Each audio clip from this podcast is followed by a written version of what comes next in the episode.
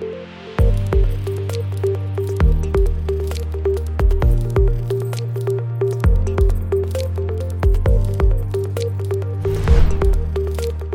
everyone, thanks so much for joining me on the Slice of Healthcare podcast. I'm your host, Jared Taylor. Joining me today is Jeff Elton, the CEO at Concert AI. Jeff, how are you today? Doing great, Jared. Thanks for the opportunity to be here. Yeah, I'm excited to chat. I mean, as you and I are talking through this, we realize we probably could have put this together in person. So we're just, it is what it is, but this will be equally as fun. And I'm excited to chat with you here today. We're going to make that happen as well. Awesome. Well, let's assume, Jeff, that some of our audience have never heard of you before. I doubt it, but if you give them a little bit about your background, be much appreciated. Right. So, Jared, I'm Jeff Elton. I'm CEO of Concert AI. My background is I've done a lot of work in digital solutions in healthcare for a number of years, both on the research side and on the healthcare delivery side. Also have a background in having done work in clinical development, drug discovery, et cetera, back to my days at Novartis. So deeply, deeply committed to moving new biomedical innovations forward for the benefit of patients. I've been at Concert AI now for about 4.5 years, and we are a very oncology-focused digital health company that actually has the largest collection of research-grade data in the world, and we have a variety of AI machine learning-based software as a service solutions that are actually used for clinical research, either to provide insights into patient populations, aid in doing clinical diagnosis, and actually now in running clinical trials. And what played like a big role in you wanting to, be a part of this mission, this vision for the company? What was it about this space that kind of really attracted you to it? So, oncology and cancer care is, one, it's a devastating disease. It's touched everybody's life, every family's life, and it kind of is something that clearly affects most of us as we age. And I think as something that kind of does erode the quality of families and life, it kind of compels you to it. But it also happens to be one of the categories where we're gaining the most insights. And there's more data available, whether it's next generation sequencing data, healthcare data. There's more data available on cancers as a consequence of the research activity and the care we've been doing than there is for any disease. And so for me personally, the commitment to moving biomedical innovations forward, but also seeing that in cancer care, because of the wealth of data that's now accessible to it, I can actually bring some of the latest data science, AI, machine learning-based approaches and actually accelerate benefit here that can probably help other diseases in the future, but is actually more possible to advance quickly here. Because 50% of the clinical development pipeline of the industry tends to be in cancer-focused therapeutics. And I don't know if everybody knows that, but most biomedical innovation is focused on kind of cancer, whether it's solid tumors and hematological malignancies. The value that can produce for patients of actually gaining those insights, given the wealth of new therapeutic entities, actually kind of affords us the ability to reduce cancer deaths and have that kind of impact well beyond what we could actually do in some other diseases at the kind of current time. In fact, even over the course of COVID, the one disease category that continued to have a reduction in death, even while other categories were actually having problems, was cancer care. So that's one that we're making a lot of progress on. And because of that, deeply, deeply committed to that approach. And, recently, President Biden announced his kind of American moonshot agenda, and cancer was on there. Can you dive in a little bit more about cancer's place on that moonshot agenda, and then maybe how that aligns with what you're doing at Concert AI?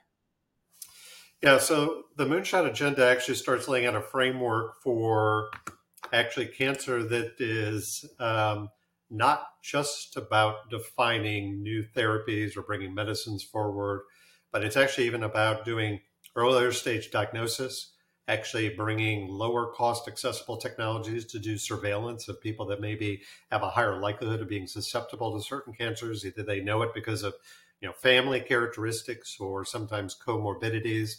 As an example, people that may have been historically smokers have a much higher likelihood of having bladder cancers, just because more than 50% of bladder cancer patients had a prior history of smoking, et cetera. So when you get into those diseases, the idea here is almost to move the field even further to earlier stage and even to some preventative areas. What's super valuable about kind of gaining that kind of lens and that focus on it is when we actually want, cancer care, the reason we created a war on cancer that the federal government funded about 40 years ago, that created the National Cancer Institute. It actually created comprehensive cancer centers. It created the training of next generation researchers and academics. So our history here is that this disease has actually benefited greatly, and patients have benefited greatly from getting these large national-based initiatives. And those large national-based initiatives have also spurred new innovation, which in itself has spurred kind of related economic activity. So it's been a great catalyst. And actually, I think now cancer care treatment is going earlier. The positive part of the field is we're living longer. We're actually going to go through successive treatments. We actually have the ability to identify and intervene earlier. So if we can keep taking that earlier, it means the nature of the therapy and the interventions are much more sparing and much less burdensome on the patients, and increase the likelihood of a very high quality life and high quality years that follows that early interaction. So it's a very important initiative for the field. Yeah, it's been interesting learning more about it, and then also hearing you speak more about the initiative and then how that aligns with what you're doing in Concert AI. One of the things that you and I were planning on diving into here today too was around these new models of biopharma sponsor, and kind of what the requirements will be for that. Can you talk more about that? Yeah. So, over the course of the pandemic, we saw an influx of a variety of different technologies, use of data in ways that we never saw before. So digital clinical trials, sometimes called decentralized trial activities, use of real-world evidence to complement randomized control trial, use of AI and machine learning tools to identify patients within the workflows of a provider, to kind of make them to make sure that the research site could know that they're actually eligible for a potentially beneficial clinical trial. So we saw these things that had actually sat out there for a number of years before the pandemic start to kind of come into kind of larger scale use, in part because they didn't require people to visit those sites. Now with the more recent cancer moonshot, with what we actually learned and what worked and what didn't kind of work during the course of the pandemic, you're now finding this very strong pivot where there's going to be a provider ecosystem of research sites that actually is going to not just have the academic sites, but also move more strongly into the community, where 80% of patients live and receive their care, but they're going to actually be beneficiaries of super high quality digital tools and solutions that give them the capability that only large academic centers historically had before. You're going to find sponsors, the manufacturers who are actually conducting those clinical trials, actually beginning to move more trials and more activities out to those community sites using digital-only approaches. In fact, you may have seen we made an announcement last week with Bristol Myers Squibb that we are initiating something called Digital Clinical Trial Solution. That solution uses the electronic medical record as the source system to populate the data for the trial. No people visit, no manual entry on part of this. And we're using data that actually comes out of existing clinical data sources and then writing it to the electronic data capture system in a way that we can actually begin to offer 30 to 50% improvements in precision and productivity. That is super important because the more productive we are, the faster we can conduct trials, the more quickly we can complete trials. Almost every other pharma company has a backlog of studies that they couldn't fund. And so therefore, we're going to be able to afford and be able to advance more innovations for patients in a narrow number of time, which actually provides more new medicine to kind of actually make sure that we're able to continue the progress we're making. So there's a lot of synergisms here between how these components come together to really represent, we actually think it represents an entirely new paradigm and model about how we're actually going to be conducting clinical research going forward. And we don't think things are going to go back to the legacy models at all. You mentioned this recent relationship, Jeff, with Bristol Myers Squibb. How open are you to other types of relationships like that? Or is this like you can only work with them? No.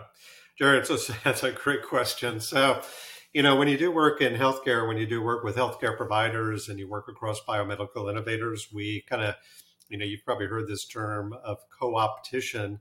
It actually means, you know, our job is to get great research done. That means that oftentimes we may be asked by a biopharma sponsor to work with a competitor, if that's what it takes to actually get things done. You know, Concert AI has no exclusivity agreements. We have no conflicts of interest. We have nothing that prohibits us kind of working with different providers or different biopharma innovators. In fact, part of our credibility to play a role as that trusted digital intermediary here is actually to maintain that trust and neutrality in everything that we do. Super important characteristic when you're doing anything in healthcare having to do with patients. Yeah, I had to ask. And I think if you truly want to innovate in any industry, especially healthcare, you have to be willing to sometimes work with the competition and you know, other types of partners. And my part of my hope is someone's listening to this and they're like, I love what Jeff's saying, Concert AI. This sounds like something that we should end up working with them, and they reach out. That would be awesome. I do too, Jared. And actually, you're welcome. And again, we're quite serious. You know, there's never been a program where we did not work with another party if it furthered advancing needed biomedical innovation for patients. I mean, that's got to be your North Star in everything you do in this industry. It's, you know, the work's tough itself, but it's actually incredibly meaningful and rewarding when you do get those advances. But you got to stay out of your own way to get stuff done. So absolutely. Yeah. Well, Jeff, my last question for you, and we'll have you on again soon. But my last question for you here today is, you know, what's next with Concert AI that you're really looking forward to? So, you know, your podcast has really been kind of focused on a lot of aspects of digital. And I have to tell you, some of the areas we're seeing incredible progress in is kind of bringing things like Radiomics features to medical imaging, where I can actually use models, pull it off. I don't have to move images around, but I can get insights actually much more rapidly. Give an example. We can actually get genomic status of a patient using radiomics without having to do next generation sequencing. I'll leave that out there as a little bit like, you know, what kind of thought here about how that kind of comes together. But the nature of what you can actually do as you start thinking about application of model-centric approach, whether they're AI, machine learning, deep learning, and these are not scary things. These are things you actually provide transparency on, you publish on, you put them into a peer review, but they now give a utility and a speed of insight that we wouldn't have had before, at a scale that we wouldn't have had before, that actually can start to move out to the periphery, back into those community systems. If you heard a theme of how do I enable community, where actually the 80, 90% get their care, operate at the highest possible levels of knowledge and insights, that's how we're going to begin doing that. So that's definitely one theme. The other theme is, what does an entirely digital system that moves at a faster pace look like? How do I take now that faster pace of innovation and get it back into clinical practice? Because it's a system. And sometimes clinical practice hasn't been set up to absorb actually that pace of biomedical innovation. And so we think there's some ways we could kind of approach that as well. Well, Jeff, that's all super exciting for you and the team, and look forward to kind of hearing some updates on how, you know, everything continues to go. Like I said, we'll have you on again soon. This was a lot of fun.